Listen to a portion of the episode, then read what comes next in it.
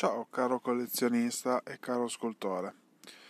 E ehm, sto iniziando a prendere un pochettino piede con uh, in mano e tutto il resto con uh, il nuovo servizio e um, sono intanto curioso di avere da parte tua un, feedback su quello che è andato il, pre- il precedente episodio e nel frattempo ne iniziamo uno nuovo. Che dici? Andiamo avanti?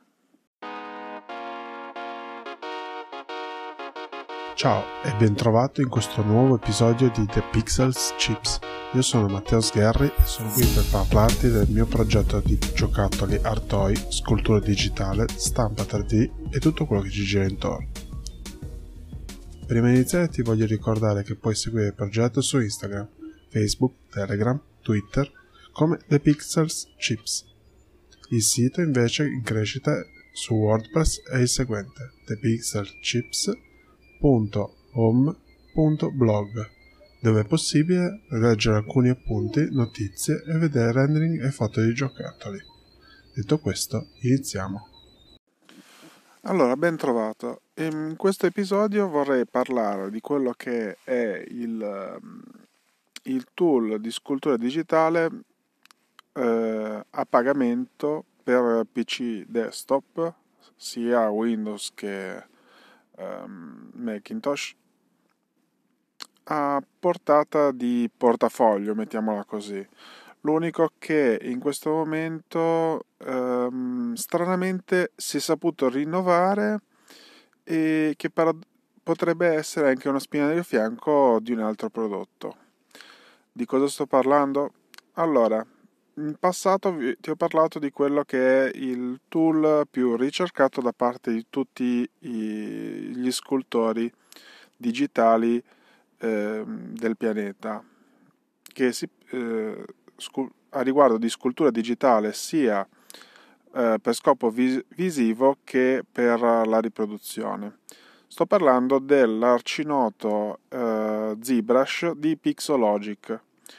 Questo software però eh, che ti avevo raccontato velocemente l'anno scorso ehm, ha un difetto, mettiamola così, se sei alle prime armi e il portafoglio piange a fine mese, diciamo che 800 euro o l'abbonamento non è che ti possono venire più di tanto incontro perché da una parte 800 euro ce li devi mettere, dall'altra parte l'abbonamento se non lo paghi ti tolgono il software, eh, ti fanno un pochettino riflettere che non puoi avere a disposizione 24/7 il, lo strumento con cui vuoi prima imparare e poi applicare. E ZBrush, mettiamo così, Pixologic, ha così mh, pensato per tutti quelli che hanno questo difetto, mettiamola così, il difetto di portafoglio. Quindi vogliono spendere poco, ottenere abbastanza e possibilmente imparare tutto quello che eh, serve per poi motivarsi in futuro l'investimento sul software maggiore.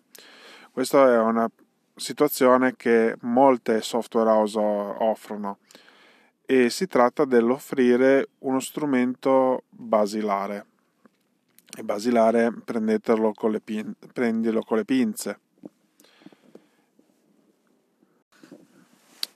Allora, di cosa, cosa stiamo parlando quindi? Come...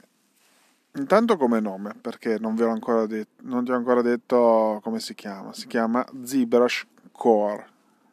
Con questo vogliono sottolineare che è il nocciolo duro delle funzioni che troverai anche su ZBrush completo e quindi troverai cose importanti come la Dynamesh, l'utilizzo di più, uh, di più oggetti nella stessa scena, uh, piccoli, piccoli, rendering piuttosto che uh, tutto l'utilizzo delle alfa per personalizzare i pennelli. Quindi mettiamola così, tutto quello che è la modellazione di ZBrush è presente. Cosa non si potrebbe trovare eh, lì, lì, è fumoso perché se non, non, adoperi completamente bene ZBrush ti sembrerà lo stesso identico software. e questo mh, mm, è un pregio e un difetto. Io non ho ancora trovato in realtà il difetto del limite all'interno, mettiamola così. L'unico limite eh, che ho trovato di ZBrush Core, pensando al fatto di avere di fronte comunque un software limitato, ma comunque stavo cercando la funzione che mi serviva per un esercizio, è il discorso del rendering quello completo, offrendo anche quello che è la profondità del rendering, che è un, um, un trick, mettiamolo così, un trucchettino da utilizzare in fase di rendering che eh, combinando ZBrush e Photoshop permette di eh, adoperare un depth of field eh, diciamo quella sfocatura che, con cui adesso le 3000 fotocamere degli smartphone stanno tanto vendendo la cosa.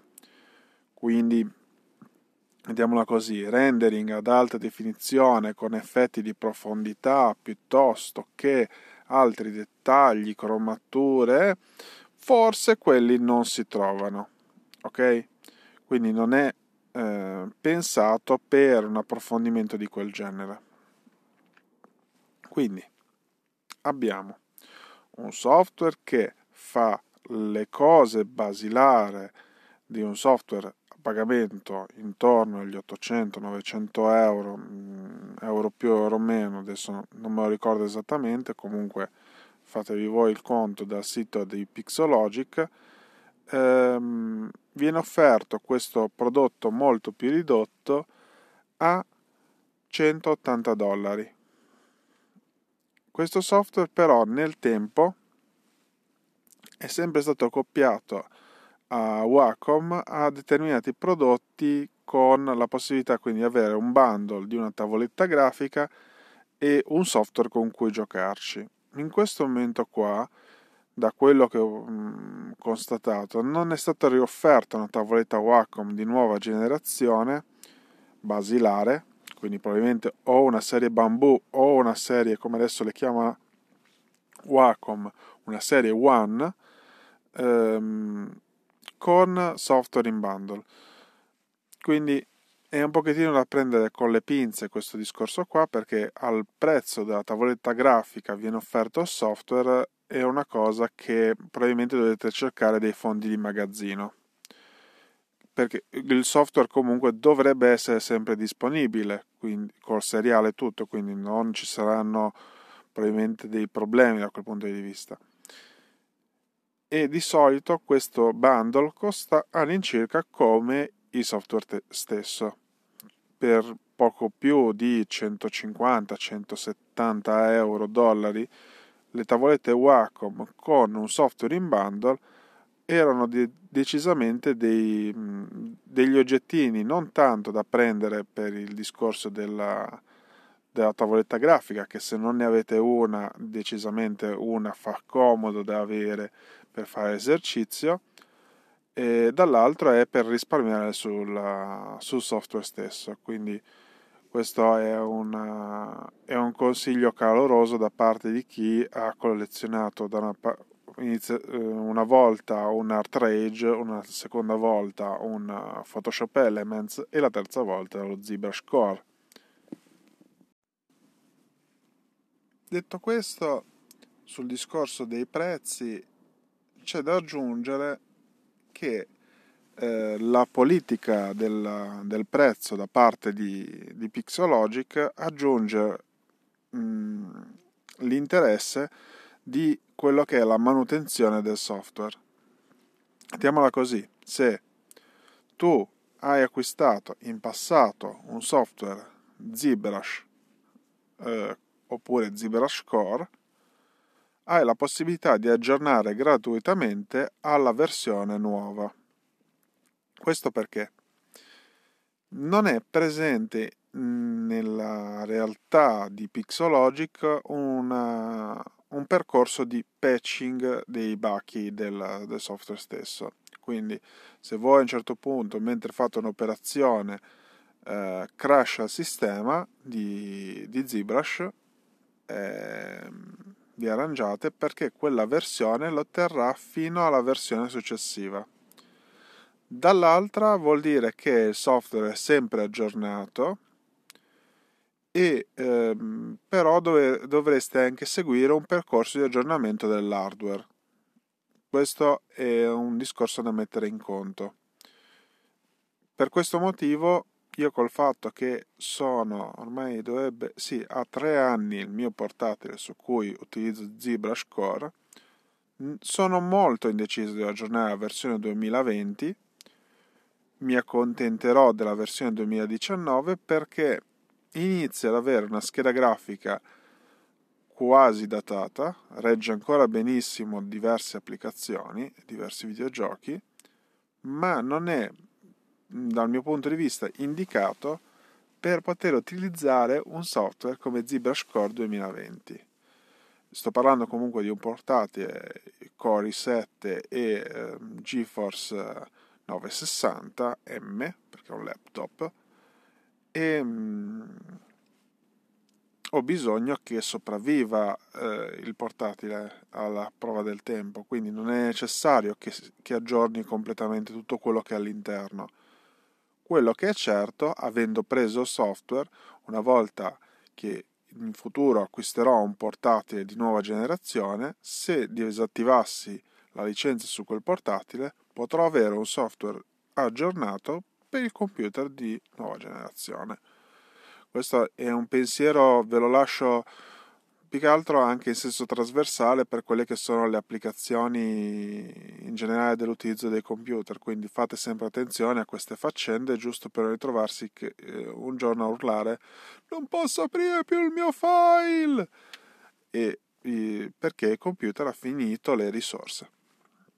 Quindi è un po' da riflettere su questo. Ed eccoci, quindi a parte il discorso degli aggiornamenti, eh, io che per fare questo segmento per, come aggiunta non mi sono portato dietro il microfono professionale, il Rode mic che mi porto dietro per registrare col telefono. Vi contenterete della qualità dell'audio fatta a questa maniera andando in giro con tutti i rumori annessi connessi. Detto questo, cosa c'è in ZBrush Core 2020 per aggiornarlo dal 2019 c'è una funzione che eh, già in ZBrush è presente eh, che si chiama Sculptris Pro Sculptris ne avevo già parlato è praticamente il, il freeware di casa Pixologic e all'interno della suite di ZBrush è un tool che permette di avere diversi gradi di tassellazione, usiamo questa parola grossa, differenti tra dove c'è dettaglio e dove non c'è dettaglio, il che vuol dire in soldoni, se io mi metto a fare il buco del naso al mio personaggio, solo il buco del naso ha un maggiore dettaglio di poligoni, triangoli e chi più ne ha più ne metta di come lo state andando a definire. E questo è uno. L'altra feature che finalmente già da ZBrush quando è arrivata era da fare salti di gioia per averla vista so e riguarda le cartelle le cartelle con cui finalmente ci si può organizzare il progetto. Altre cose di cui potrei parlarvi in realtà avrebbero bisogno del video, quindi vi lascio fare una googlata veloce oppure con il link in descrizione per avere più approfondimenti a riguardo. Con questo penso di aver detto le feature principali di il perché comprare un ZBrush Core eh, in un periodo come questo in cui è bello fare modelli 3D e eventualmente stamparli o mandarli in stampa. Quindi, detto que- tutte queste cose, direi che questo episodio su ZBrush Core eh, ha portato avanti quelle che sono le informazioni più importanti del fatto del perché uno potrebbe scegliere questo software anziché gli altri per chi soprattutto inizia e investe poco per volta. Dall'altra, eh, che è stato accennato qua là, la versione 2020 è una versione notevolmente più importante di quella del 2019, visto le, le feature che porta avanti. E non c'è altro particolare da dire se non con, continuate a seguire il podcast eh, per le prossime novità del settore di quello che può essere la scultura digitale eh, gli art toy, i design toy in generale e tutto quello che ci gira intorno insieme alla stampa 3D. Detto questo, vi lascio alla chiusura e così almeno pubblichiamo quest'altro episodio perché ehm, me la sono tirata un po', un po' per le per imparare anche a utilizzare questo nuovo servizio. Grazie a tutti e alla prossima. E detto questo, per ora chiudo qua. Come detto in apertura, puoi approfondire sia con le note dell'episodio che cercando nei social The Pixels Chips. Ti ringrazio per l'ascolto. Don't panic e al prossimo episodio.